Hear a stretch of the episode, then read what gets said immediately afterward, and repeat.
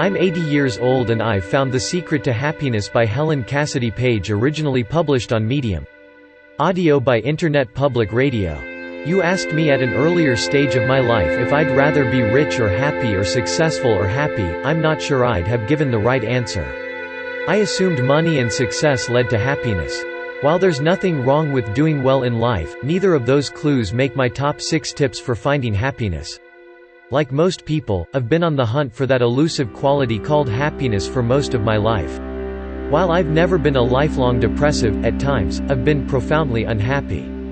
A desire to bring light to the darkness within has pulled me along the track to contentment and happiness I experience at this late stage of my life.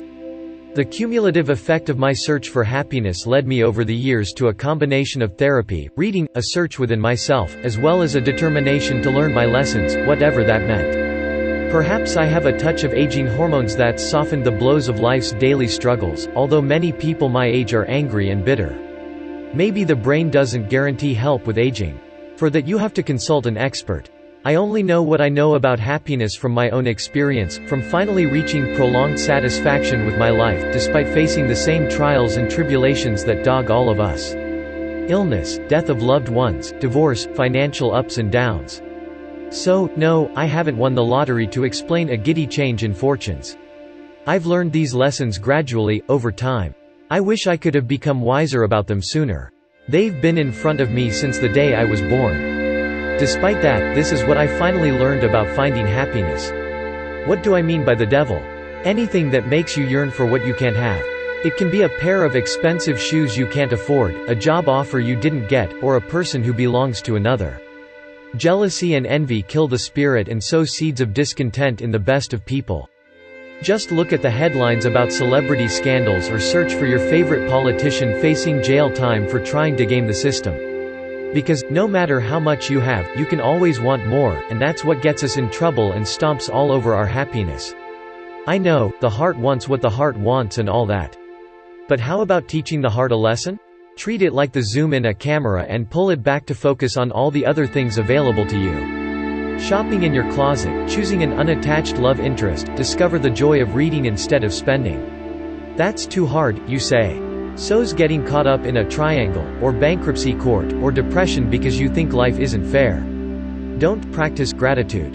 If you want to be happy, live and breathe thankfulness on a daily or even hourly basis. I'm sure you've read of the benefits. But it's easy to say I'm grateful for my job and my health when you're tucked under a nice, cozy comforter with your favorite herbal tea and fragrant candle, making notes in a stylish gratitude journal.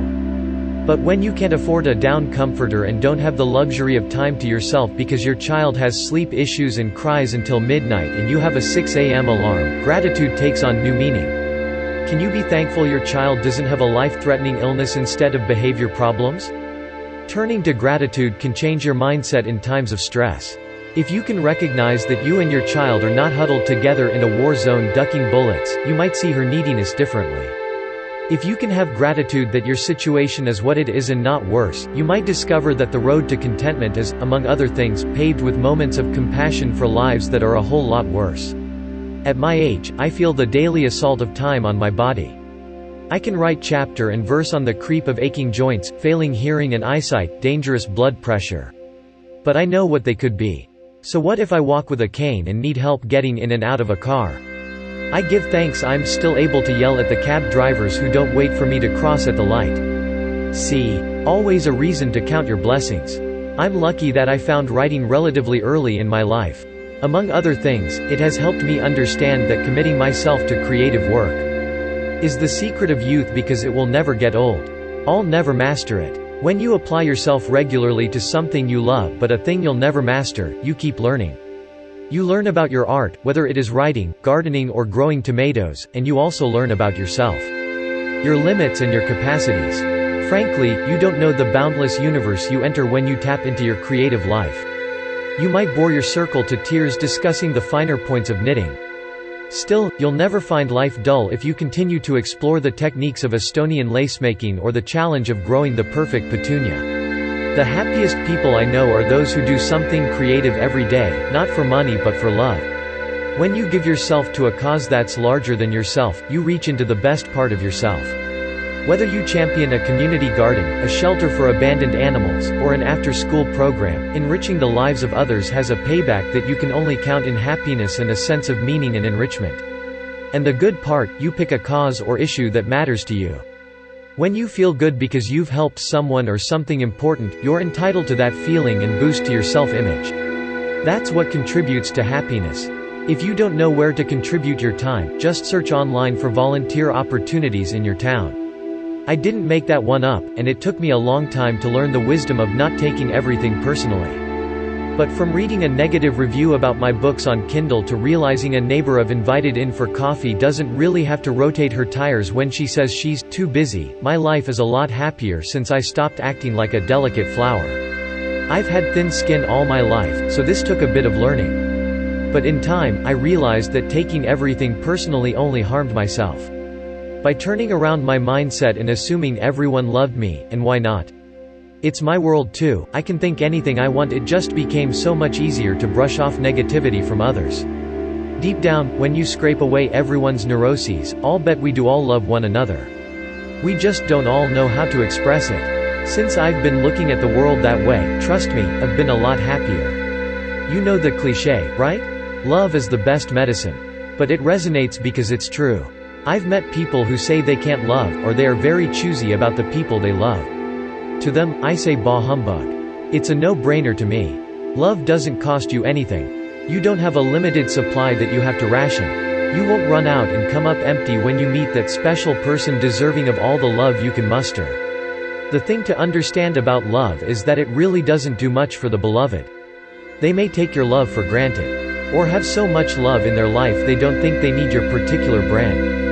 Or they know you love them, so it's assumed. Ask the mother of teenagers about this one. Bestowing your love on someone else isn't the point of love. Loving someone is for us. It makes us feel good, it heals us. It makes us better people. If you don't believe me, think of your state of being when you don't love people. Compare the bitterness, anger, disapproval, judgment, and distaste. Do any of those feelings occur when you love someone? No, love makes us feel good, even when a loved one doesn't reciprocate.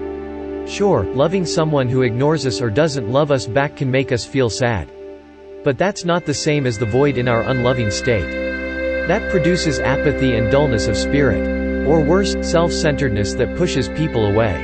Am I saying we should love bad people? I don't love Hitler, so let's not get into hair splitting. But on the subject of strangers, I've worked in offices where I didn't know everybody, yet I generated a good feeling for my coworkers. Why not? It didn't cost me anything. My love or benevolence made it much easier to go to work every day, knowing I surrounded myself with people for whom I had love in my heart. Most likely, I treated them with a bit more civility and kindness, doubtless, they reciprocated, though not everyone did. See my previous point, I just know my life runs more smoothly when I can say I love my fellow humans rather than picking and choosing who I love. I hope these suggestions work for you. When it comes to happiness, they're like chicken soup. They can't hurt.